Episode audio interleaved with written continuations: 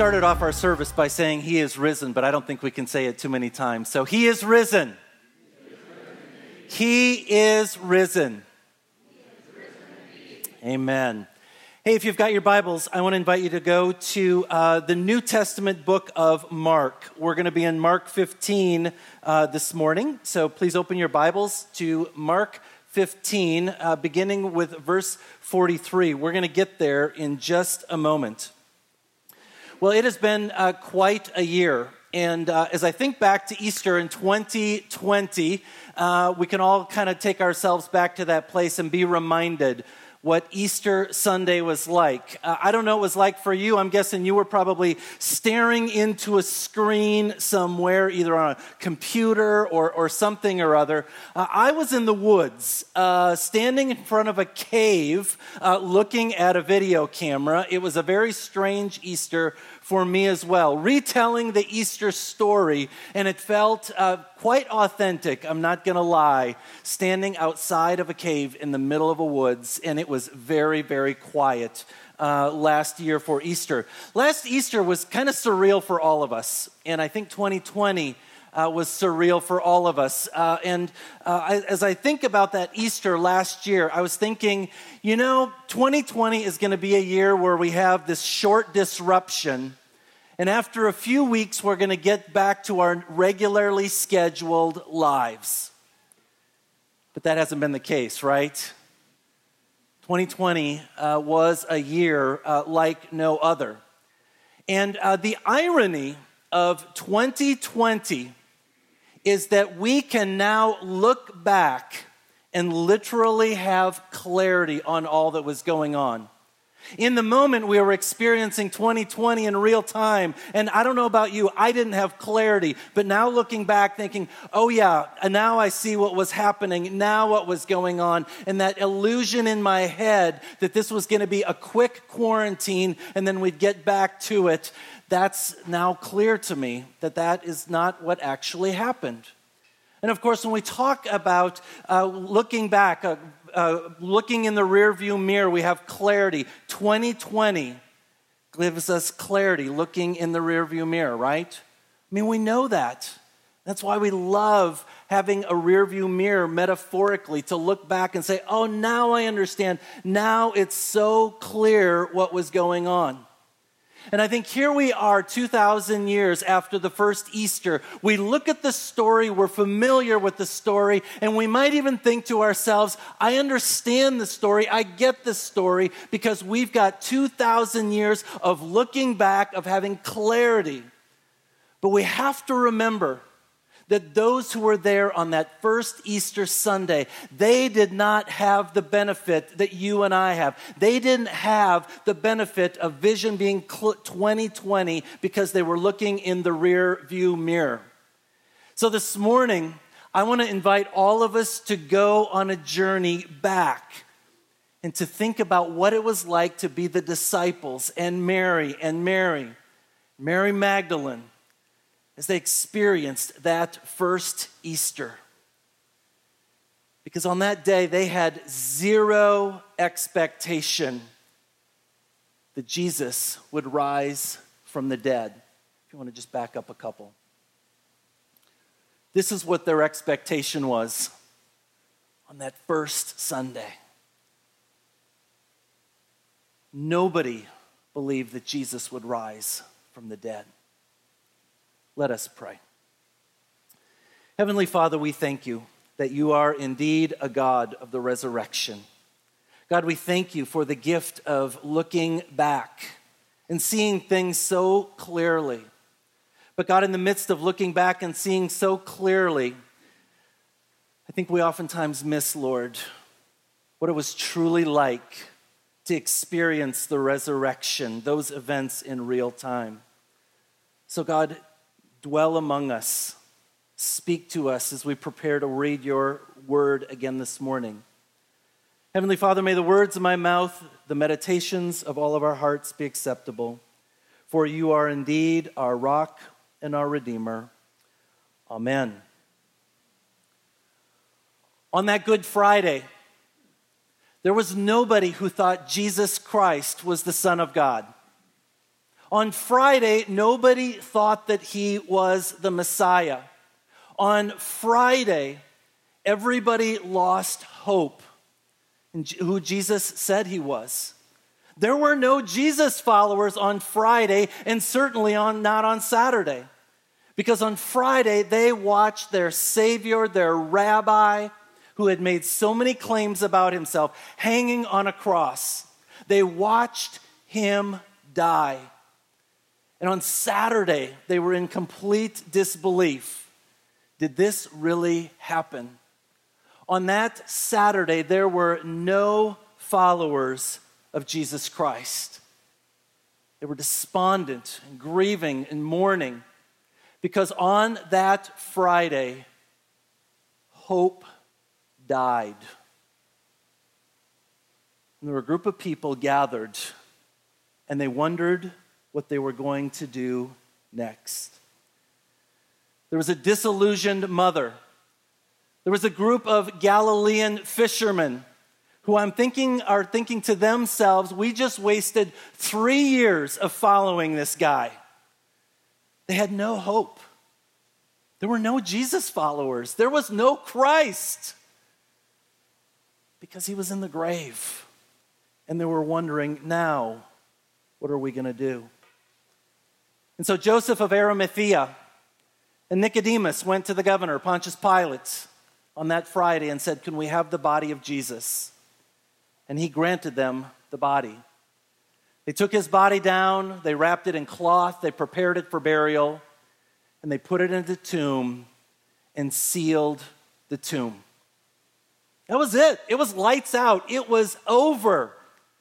In that moment, the movement of Jesus Christ had stopped dead in its tracks.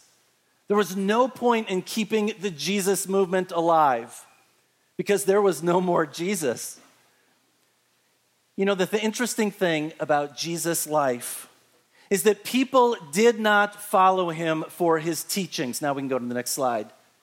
They didn't follow him for his teachings. He taught in parables. Most people didn't even understand his parables. So when Jesus was teaching, when he was preaching, most people are scratching their head going, I don't get it. And most people did not follow Jesus because of his miracles, the, the miraculous things he did, or even the healings that he did. Those are not the reasons why most people followed Jesus when he was alive. The reason why people followed Jesus was because he made these extraordinary claims about himself. He talked about having the power to forgive sin, and everybody knew that only God had the power to forgive sin. And they thought to themselves, who is this guy that he talks about forgiving sin? Who does he think he is? And Jesus talked about bread from heaven come down. He talked about himself being the Lord of the Sabbath. Who does that? Who does he think he is? Jesus would teach and he would say, I am greater than Abraham. I am greater than Moses. I am greater than all the prophets. And all the people who listened, their heads exploded. This is why people follow Jesus, because of his extraordinary claims to be connected to God in heaven. It's almost as if God had come from heaven to earth and embodied in the person of a human being people were enamored with Jesus. So, of course, they followed him. But not on Friday, and certainly not on Saturday, because their hopes were dashed. Jesus made these claims, but clearly, he was not the Son of God because the Son of God does not allow themselves to be crucified, to be killed on a cross by a foreign power. Who was that guy? Must have just been another false prophet. I mean, that's what they're all thinking. There was not a single Jesus follower on that Friday and Saturday. In the Bible, the New Testament is very clear. Matthew, Mark, Luke, and John, none of them say, hey, you know what? I was there on that Friday and I still believed. There are no heroes in the gospel. Nobody said, even though everybody else ran away and hid, I still believed. It doesn't say that. In fact, it tells us on that first Easter Sunday morning, there was nobody standing outside the tomb doing a countdown 10, 9. That didn't happen. On that first Easter Sunday morning, it was just an empty a tomb with a stone in front of it. And people wondering, now what do we do? How do we put our lives back together? Hope had completely died. You know, the thing about Jesus' claims, they're wondering to themselves, he said some extraordinary things. John records one of those extraordinary things that Jesus talked about. He actually said one time, it's recorded in John 6, I tell you the truth. Unless you eat the flesh of the Son of Man and drink his blood, you cannot have eternal life within you. But anyone who eats my flesh and drinks my blood has eternal life, and I will raise that person on the last day. For my flesh is true food, and my blood is true drink. Anyone who eats my flesh and drinks my blood remains in me, and I in him. I live because the living Father who sent me, and in the same way, anyone who feeds on me will live because of me. I am the true bread of life that came down from heaven. Anyone who eats the bread will not die as your ancestors did, even though they ate the manna, but they will live forever. See, we have the benefit of hindsight. When Jesus spoke these words, people are going, that's weird right? And I think we can all agree that's strange. Who says that? Eat my bread, uh, my body, and drink my blood. That's just strange. And so the scripture tells us that one by one, people began to desert him. It says this in John 66, 666. From this time on, many of his disciples, the masses of people who were following him, turned back and no longer followed him. The crowd's thinning out. And so Jesus looks at the 12 and says, Are you guys leaving too? And I, I can about imagine in that moment, nobody gives Jesus eye contact, except for Peter. Because Peter speaks first and he speaks often. He's the loudmouth in the group, right? And Peter looks at Jesus and he says these words Lord, to whom shall we go? You have the words of eternal life. We have come to believe and know that you are the Holy One of God. In that moment, Peter is making this great declaration of faith. And I love the disciples because they have these moments of extraordinary faith. They look at Jesus and say, Where are we going to go, Jesus? You have the words of eternal life. But then on Friday, there's Peter denying that he even knows Jesus. And all the disciples have fled and they've scattered. And there are no more Jesus followers on that Friday. Certainly not on that Saturday. There's no hope. Hope died when Jesus died. But on that Sunday morning, something happened something happened that changed everything. Something happened that changed everything for all of humanity and for all of eternity. The body that had been laid in the tomb came back to life, and Jesus started breathing. And as the worship team sang this morning, there was no grave that could hold his body down. And he got up, and the stone was rolled away. This is what they experienced on that first Easter Sunday, on that first morning when there was no hope, and it was incredibly confusing. And so this morning, I want to just spend a little bit of time talking about the event the event that we call the resurrection and the movement called the church and the recording called the Bible. And it's really important that we get this sequ- sequence correct. It's first the event, second the movement, and third the recording. Oftentimes, I think we get these th- three things out of order and it confuses us. So let me be very clear this morning. We celebrate the resurrection not because the Bible tells us so. We celebrate the resurrection not because the church tells us so.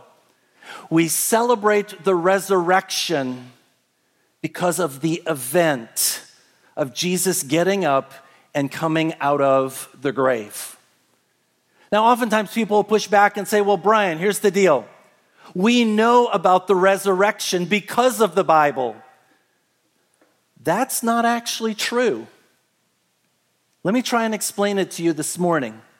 And I think we're confused about this because people like me don't always do a good job explaining it. So I want to kind of break it down a little bit for you this morning. We do not know about the resurrection because the Bible tells us. We know about the resurrection because it's an event that actually happened. The Bible. Let's start with the Bible just to give you a little understanding of this. The Bible, as we know it, when I say the Bible, you probably think of this, right? The Bible was not actually assembled or put together until about the year 370 AD. That's a long time after, uh, uh, after Jesus rose from the grave. See, they lived in a non literate oral culture. 95% of the people couldn't read. And so, after Jesus rose from the grave, after that event happened, people started talking and sharing with one another. The eyewitnesses, certainly the disciples, but then later when Jesus appeared to hundreds of people, and they started telling the stories of Jesus and the resurrection. And this went on and on and on. And there were different people who knew about the resurrection. And so we go, this is why we know about the resurrection. It's people who eyewitnesses, people like Matthew, people like Mark, people like Luke, people like John, people like James, uh, people like Peter and Paul. Here's what you need to know. For the first several decades of the church, there was no Bible explaining the resurrection. What there was was a guy by the name of Matthew. And after a number of years, in the year 70, he wrote down a document saying, I'm going to tell you about who Jesus the Messiah is. There was Mark, another guy in 65 AD, wrote the story of Jesus. Then there was Luke. Luke was a physician, he was a Gentile. He was like a reporter walking around saying, Hey, now tell me again. And he talked to all the eyewitnesses. And finally, he put his gospel together in the year 80 AD. He said, You know, many people tried to put the gospel story together, but let me do it for you. And then he wrote it down, and this got passed on to other scribes. The gospel of John was not written till 90 AD. Peter wrote a couple letters in about 60 AD. James, the brother of Jesus, wrote his letter in 62 AD. You hear where I'm going with this? The Bible did not exist, folks. It did not exist. And then there was the Apostle Paul, 53 to 66. He wrote about half the New Testament. The Bible didn't exist. And what we had in the early church was just all these people talking and explaining the resurrection. And finally, several people started writing down and documenting this is what I saw with my own eyes. The Bible didn't come together until hundreds of years later. Here's just lots and lots of documents floating around. And so, if we can only know about the resurrection because the Bible tells us so, there couldn't have been any Christians for the first 400 years of the church. We don't believe the, the resurrection because the Bible tells us so. We believe in the resurrection because of the events of the resurrection and the witnesses to the resurrection. Andy Stanley, a pastor in Atlanta, Georgia, says it this way We don't know about the resurrection of Jesus because we have a Bible. He says, We have a Bible because of the resurrection of Jesus. And I think we oftentimes forget that. But that's what it's like to experience the first Easter in real time. There was no Bible, folks. It was just a man who came out of the grave and started talking to people, enjoying people with one another. The only reason that we tell the story of Easter, of Jesus' resurrection, is because of the event of him coming out of the grave. And so for 30 years, Peter travels around to towns and villages, and he's retelling and retelling the story.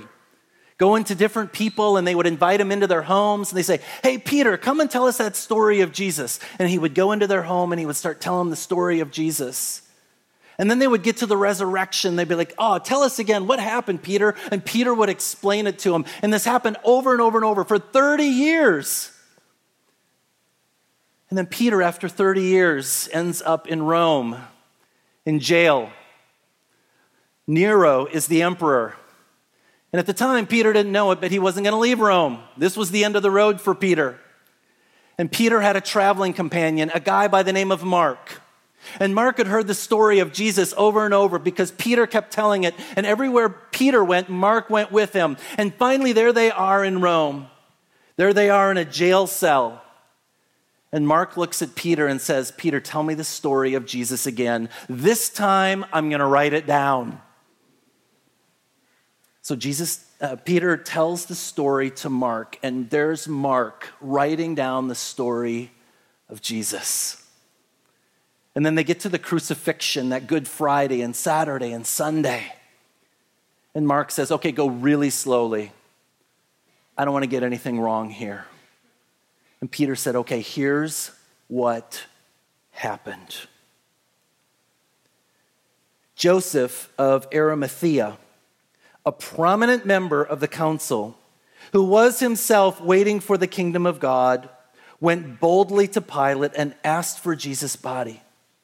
Pilate was surprised to hear that he was already dead. Summoning the centurion, he asked him if Jesus had already died. When he learned from the centurion that it was so, he gave the body to Joseph. So Joseph bought some linen cloth, took down the body, wrapped it in the linen, and placed it in the tomb cut out of rock. Then he rolled a stone against the entrance of a tomb of the tomb.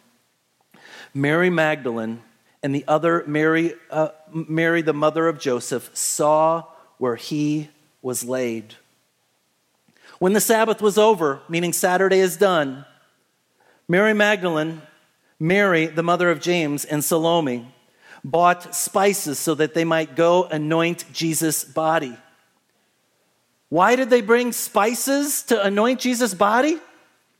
Because he's dead, right? Why else would you show up at a tomb uh, with the expectation of anointing someone's body unless they were dead? That's what dead people do, right? They stay dead.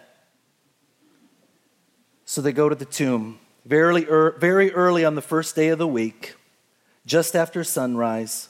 They were on their way to the tomb and, as, and they asked each other, Who will roll away the stone from the entrance of the tomb? But when they looked up, they saw the stone, which was very large, had been rolled away. And as they entered the tomb, they saw a young, a young man dressed in a white robe sitting on the right side, and they were alarmed. I think that's the understatement of the year. Right? They were alarmed. Don't be alarmed, he said. You are looking for Jesus the Nazarene who was crucified. He has risen, he is not here. See the place where they laid him. But go, tell his disciples and Peter. Don't forget to tell Peter. I love that Peter includes that in the story. He calls himself out. I mean, you would too, right? I'd put myself in the story. Don't forget to tell Brian, right? It's awesome. Peter, I love it. He is going ahead of you to Galilee. There you will see him just as you as he told you. So the ladies go back and they go to the disciples and they're like, You will not believe what we just saw. And they're like, No, we don't. And so Peter and John race down to the tomb, expecting to see this big stone in front of the tomb. And they were so confused. They were so bewildered. They didn't know what to do. That was not part of their expectation Easter Sunday. But they did what Jesus told them to do. They went to Galilee.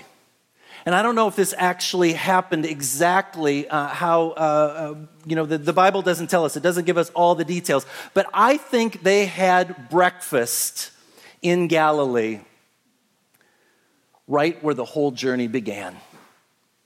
Remember where the story of Jesus begins on the Sea of Galilee? Jesus looks at Peter, James, and John, says, Follow me. I love how I think the story ends of them gathering back together on the Sea of Galilee. And I think they've got a fire burning, sand between their toes, charcoal, and they're eating fish. And Jesus shows up and says, Let's have breakfast. Extraordinary. I love that story. I love how they gather together and experience the resurrected Christ. Now, if you're a Jesus follower here this morning, I want to encourage you that your faith in Jesus Christ, your hope in Jesus, the ways in which you have sacrificed and ordered your life to follow Jesus, the ways in which you have exhibited compassion and generosity, that has not been in vain. And I think the disciples would look at us. Peter would look at us. John would look at us. Andrew. And they would say, Good job.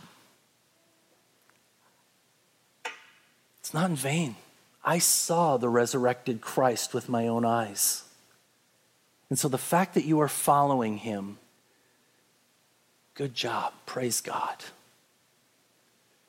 And if you don't consider yourself a Jesus follower, or if you maybe consider yourself a skeptic, I think Peter would come in this morning and say, I get it.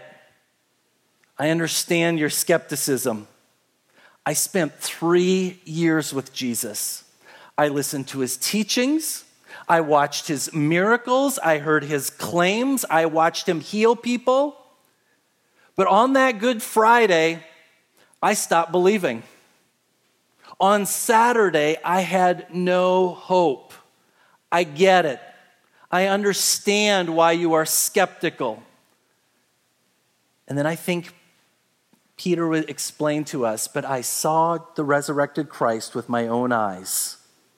And I spent the next 30 years risking my life to tell others that Jesus rose from the grave. And so this morning, as we kind of think about where we're at in terms of believing, did this really happen? I don't want you to believe this really happened because the Bible tells us so. But I want us to really lean in and engage and consider the evidence and the facts that Matthew tells us so, Mark tells us so, Luke tells us so, John tells us so, the Apostle Paul tells us so, James, the brother of Jesus, tells us so. So many people saw the resurrected Christ with their own eyes and they said, Now I believe. Let us pray. Heavenly Father, we thank you that you are a God who didn't just come and explain to us in a book about who you are, but that God, you came in flesh and blood in the person of Jesus Christ. You lived among your people and then, God, as you died on the cross, you took our sins to the grave. Heavenly Father, we thank you. We thank you for the many, many, the hundreds and hundreds of eyewitnesses who witnessed the resurrection in that first century. the ways, God, in which they lived their lives so extraordinary, so courageously. And the church grew. The church exploded in number, numbers, hundreds, thousands, tens of thousands, not because of a book, because they saw it with their own eyes. And so, God, we thank you. Here we are 2,000 years later, and we've got the book. It's hard for us, God, to have that hindsight, to, to put ourselves in the shoes of the early church, the early disciples. But thank you for the time this morning, Lord, where we could reflect on what it was like to live those events in real time.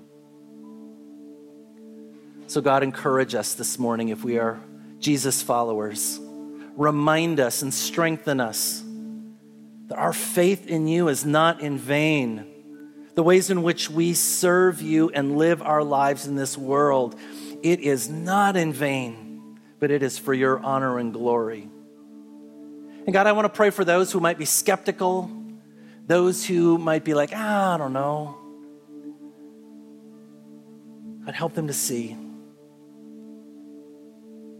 you rose from the grave, not because of a book but because of the events and the eyewitnesses. Lord, we know it's a, a very personal decision for each one of us to follow you. So we pray this morning for each one of us to give us faith, to give encouragement, to give us hope. Because, God, your word tells us that as followers of Christ, nothing can separate us from you and we can live with you for all of eternity. Lord, in your mercy, hear our prayer.